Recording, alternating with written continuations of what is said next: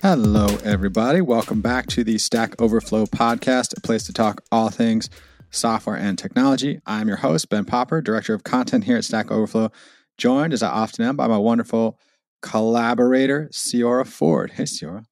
Hey, how are you? I'm good. So I'm excited for today's episode. The world of technology, we're in a new hype cycle. All anybody wants to talk about is AI this, large language model that. But you are bringing it back. You're connecting today's hype to yesterday's hype. You shared a great piece with me. Set me up. What are we going to chat about today? Okay, so this is really exciting for me and a little bit, I think, surprising because I feel like I've been the person who's kind of like rained on everybody's parade with blockchain and You AI. sure did. But now, now that it's not hype, you're ready to embrace it. now I feel like this is the first, not the first time, but one of the few like applications of blockchain that I actually agree with. Right. So this article is entitled AI Art is Here to Stay How Blockchain Can Help Creators Gain Control Over Their Work. It's a basically like a retrospective kind of like article written by someone from the Columbia University Data Science Institute. And I found this article to be like fascinating because I, like a few days ago, or maybe like more like a few weeks ago, I was on Twitter and I was asking, like, is there any way that artists can protect their work from being used for like training data sets right. for AI art? Um, because I'm sure there are some artists out there who would prefer that not to happen. So, like, how can we prevent that from happening if it's something they don't want? Essentially, that's a very, very hard like problem to solve. Right. And the article kind of discussed that because there's like so many different factors. One of them being that it can be hard to prove that an AI image was trained on your art and replicates your art style. That's like a Right. hard thing to to fix and to prove and like to detect. So it's not like there's no tool out there yet that you could use where you like input an image and say like tell me if this was if this is the real deal or not. Like because it's not it's not an exact copy it's like a fuzzy sort of st- statistical resemblance of even if i say make this in the style of picasso it looks like a picasso but it's not a copy of a specific one right. i will say there's one very funny thing which is that one of the ai services just ingest a lot of getty photographs which had a watermark on it and so if you would ask for a specific thing you know football star about to score a goal you would see it and there would be like the ghost of a getty image watermark because it had learned that over time. So they have a pretty good case, I think.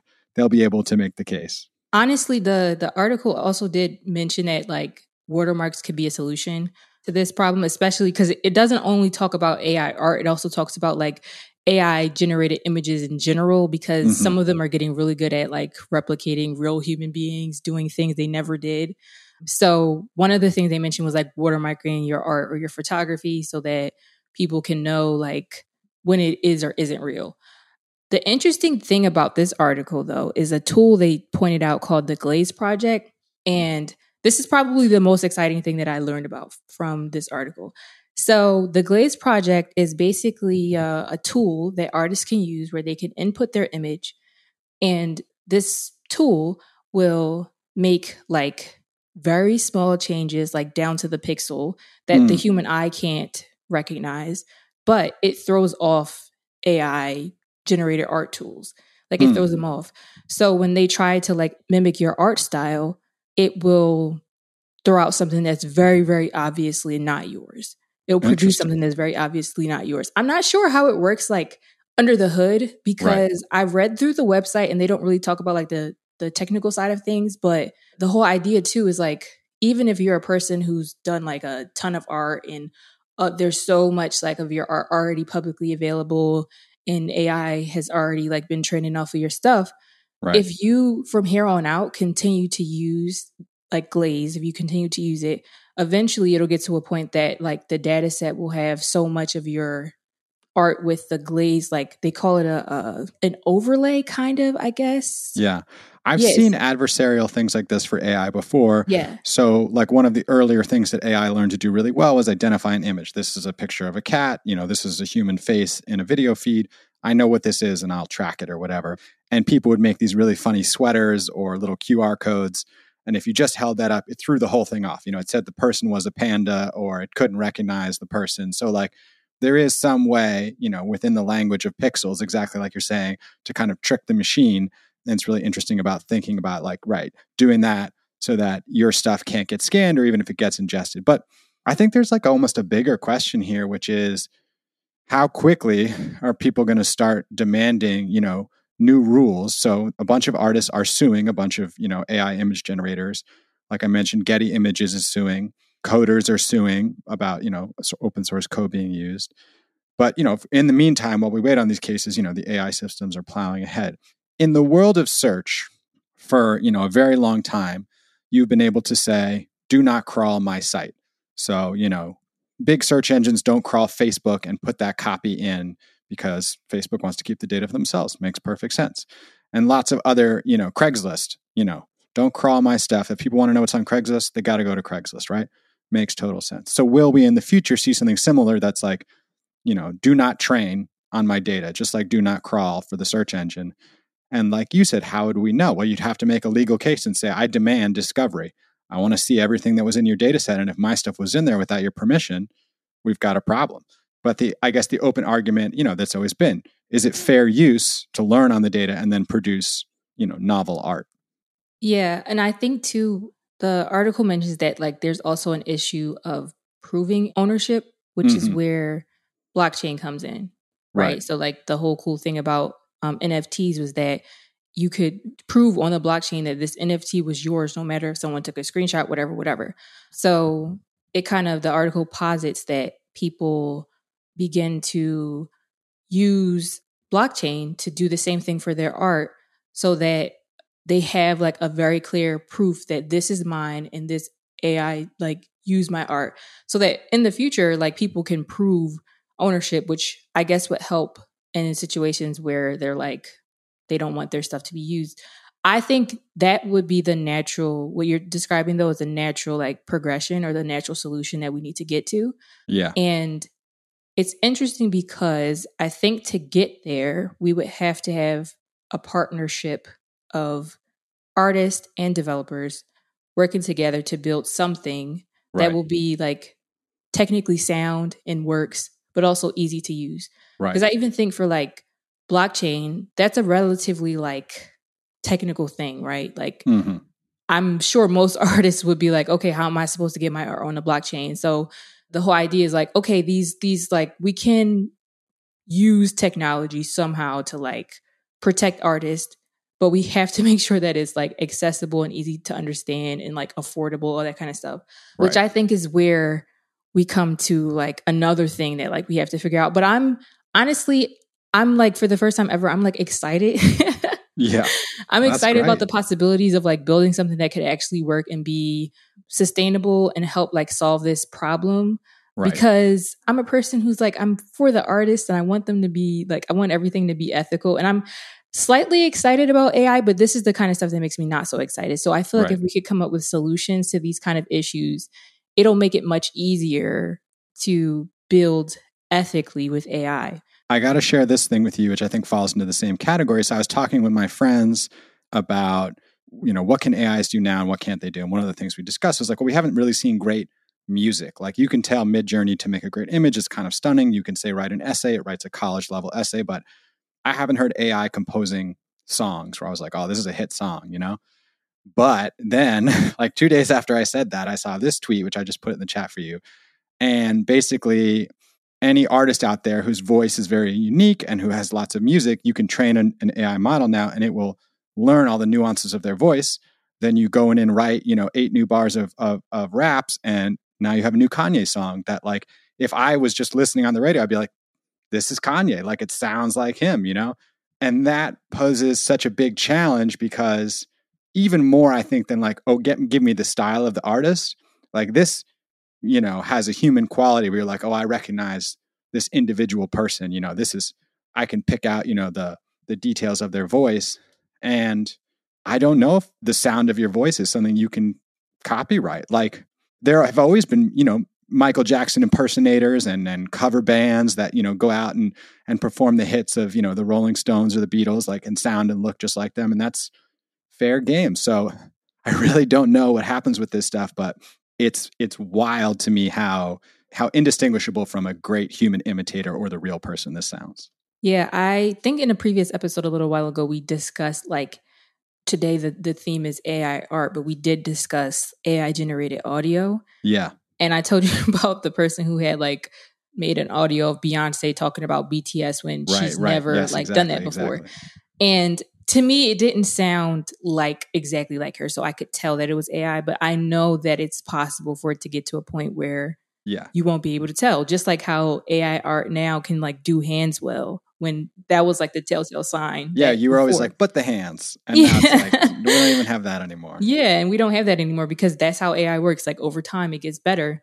So this is like something I think a lot about, especially for like if a if an artist or like a musician right. or even someone who's like a famous like they give speeches a lot, like a politician or something like that, and they've passed away we could possibly have like a new Michael Jackson album produced by AI, which to me is like, that's like nuts to, to, think about.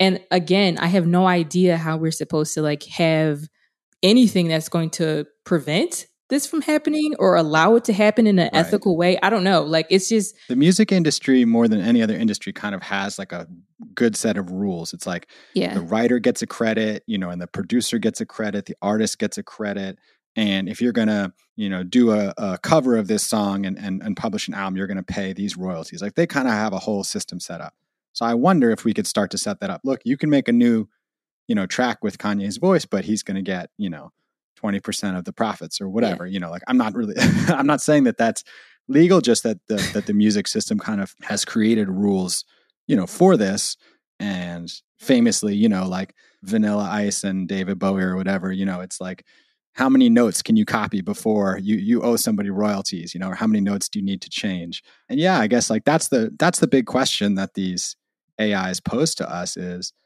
there were things that you know until the rise of these recent models only humans could do in a way that didn't fool other people and now the kind of turing test the areas in which we can be fooled from essay writing to songwriting to painting have changed rapidly and dramatically do we feel safe getting fooled like this? Do the people whose data was used to create these new systems are they owed money? And as we go on to this wave of new creation, how do we make sure that it's safe for society and that, you know, there's room for us, for us the people, the humans to continue to participate? Yeah, I even think about like if somehow in the future we like have laws and regulations or whatever the case may be to like limit what we can and can't do with AI even if that's the case, if someone produces like an AI generated audio of some politician saying something outlandish or the like, even if it's like illegal, if it gets on the internet and spreads soon enough, it's basically right. going to become like law. It's going to become the truth because it's going right. to be accessed by so many people by the time it gets taken down and we try to like retract that and say like that wasn't real it could still be like widely believed don't you think we already passed that point like I feel like we were already living in this post truth world of like one side believes this and the other side believes that. And until you took it sometimes to court, two camps would just live in two totally different realities. You know, like because of the internet, because you could live in your filter bubble or see what you know, see something that's edited. I feel like we already kind of like Oh yeah, absolutely. Like that's that goes along with the like fake news thing. Yeah, exactly. You know, of like false information just spreading rapidly. Like I think pictures and audio are way more impressionable to the human mind than text is. So if you mm-hmm. see a mm-hmm. tweet, tweets that have like false information are already extremely damaging. But like imagine pictures and videos or right. audios and stuff like that. And it's not necessarily a new issue because that's been a thing on Facebook and Twitter and all the other social media platforms. But I just feel like AI is exposing like a lot of the issues we already had with how the internet works. And I think this kind of gives me hope. So I shared the Kanye one with you, and you know you can listen to that and tell tell me for yourself, like do you, you know how much you think it sounds like him. Then I'm going to share with you another one. So video is the frontier where like we haven't totally cracked it. Like AI can make video, but it's kind of weird and distorted, yeah. and it's the way the images were one or two years ago, which to me means like okay, pretty soon like I can see the path we're on. So mm-hmm. I'm going to send you this to check out. I know that this doesn't look real, but there's like little bits of it that look kind of real. And you could sort of see how, you know, with just a little bit more work, this is we'll put this. They're almost there. I don't know if you've seen. There's a there's a Disney show. I think it's called The Prom Pact. or something Yeah. like that. It's a new show. Yeah. And their like extras are AI. oh my god. and I can't much. I don't know where the tweet is now, but like they look terrifying. Like the people in the stands of like the basketball game or whatever look so scary if you look close up, but like it's accurate enough to scare you Right. and accurate enough for you to think that it could possibly get like human level in the future. So Yeah, we will. I'll put this in the show notes. It's, it's Will Smith eating spaghetti as imagined by one of the one of the AIs that makes videos, and it, it looks bizarre. It doesn't look great, but then the, it, within there, you're like, you get this little hint of like, oh, for a second, that really does look like Will Smith eating spaghetti. So give it another six to twelve months. Yeah, it's like how deep fakes a while ago used to look like look like deep fakes, but now a lot of them look really, really accurate and real. So Oh yeah, I mean that one of the Pope fooled everybody. I mean that looked like the Pope in a drippy coat. Everybody loved it because it looks like a photograph. It's photorealistic now. yeah, yeah. I don't know if you've heard on TikTok. One thing that's really popular now is this audio of Joe Biden singing an Ice Spice song, and it obviously it's fake, but it does kind of sound. Yeah. it sounds real enough for it to be scary. Well, this is what I'm saying. Like, what was Saturday Night Live? It was all these great impersonators, and we loved it. And like, you know, what is Weird Al? And you know, like doing great imitations and, and like that kind of joke and that kind of content, like, is allowed. That's kind of satire. yeah. It's, it sucks that now the AI can do it, and like, you know, we're kind of cut out of it. But also, it can bring some joy to people's lives. I don't know. Yeah, I think like it could be good because I think the Joe Biden thing is funny, but I also know that it's fake. And like if someone on SNL like is acting like the president, I know that it's fake. Right. But like AI, if it gets too good, will we know that it's fake? And how can we prove that it's fake and all that kind of stuff? Like I don't know. Here's my only core. Maybe we I've said this to you before, but like the only sort of counter argument say is like, how soon until people just stop being like, unless I see it in person, it's not like it's got to be IRL or nothing because like we're all gonna know we're all gonna get punked enough times. We're gonna be like, I can't believe anything I see on the internet now. So I think a lot of people are already at that point where Yeah. they don't like trust anything they read or see on the internet unless it's like extremely, extremely verified. I think blockchain could help. I can't believe I'm saying this, first of all, but I think blockchain could help with this if we could get it to a point like where I know for like NFTs, you could check very easily who owned the image or Right. the- yeah, who owned the NFT. If we could do something like that for like images and audio and things like that, where you can very easily check who owns it and see whether or not it's real. I do love the idea, right? Like now, you know, it used to be digital artists would make something and they just publish it on the web and they'd say, Hey, I have the copyright. Now it'll be a bit more strategic of like, when I publish something, it's got an invisible watermark and the AI can't scan it. And I've already put it on the blockchain. And so I've got like my defenses up. You know, I'm ready for somebody to try to take this and to stake my claim to it. Last thing before we go, I just want to mention this episode will come out, you know, after we've made some announcements. But, you know, like Stack Overflow has to think about all this stuff. And so for us, you know, there are some really interesting possibilities. These possibilities are something that we've discussed in a recent blog post talking about how the key for us, just as it is with these artists, is that the creators are able to receive some recognition or some compensation. That all the data on the internet is not just being gobbled up into these black box models, which spit out, you know, a sort of statistical average of an answer, and then nobody's visiting the websites or uh, rewarding the creators. We think that's really important here at Stack Overflow.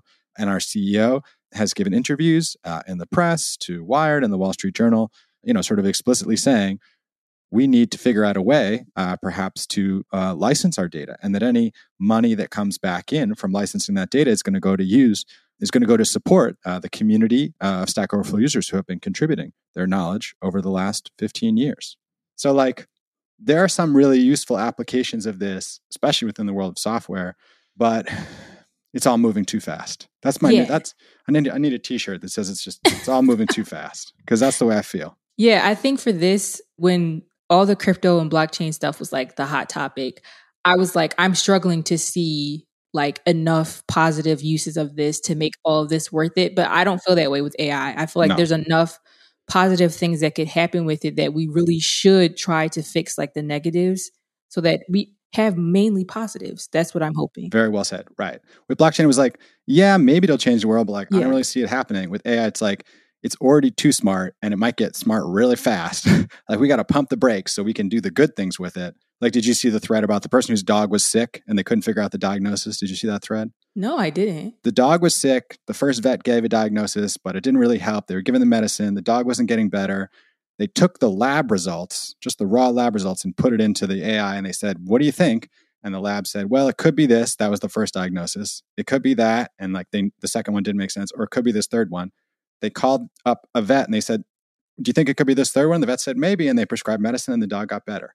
You know, like that kind of thing where it's like, that's what it is. It's a reasoning agent that can, you know, look at text and look at data and like come up with some ideas about it. And that in that context, super useful. Yeah, agreed. Agreed. That's really cool. Well, everybody, if you want to check all this stuff out, we'll be sure to put some links in the show notes to the Glaze project, to the bigger article from Columbia University Data Science Institute about what blockchain can do. And then, uh, yeah, a couple of great links you're going to have to check out. A new Kanye song, not from Kanye, and Will Smith eating spaghetti. Don't miss it. All right, everybody, it is that time of the show. Let's shout out someone from the Stack Overflow community who came on and helped to share some knowledge. They have a question from the dustbin of history. Hero Huyan Gato. Thank you so much. Awarded March 29th. How can I add a pre built static library in a project using CMake? If you've ever wondered, Hero has an answer for you. They've helped 35,000 people and earned themselves a lifeboat badge. So, congratulations, Hero. I am Ben Popper. I'm the director of content here at Stack Overflow. You can always find me on Twitter at Ben Popper. Email us questions or suggestions podcast at stackoverflow.com. And if you like the show, leave us a rating and a review. It really helps. And my name is Ceora Ford. I'm a developer advocate at Auth0 by Okta. And you can find me on Twitter. My username there is C E E O R E O underscore. And you can also find my website, ceora.dev. Yes, by the time you hear this, I may have lost my blue check mark, but it's really me, I swear. I'm not famous enough to be impersonated. I'm not paying for a check mark.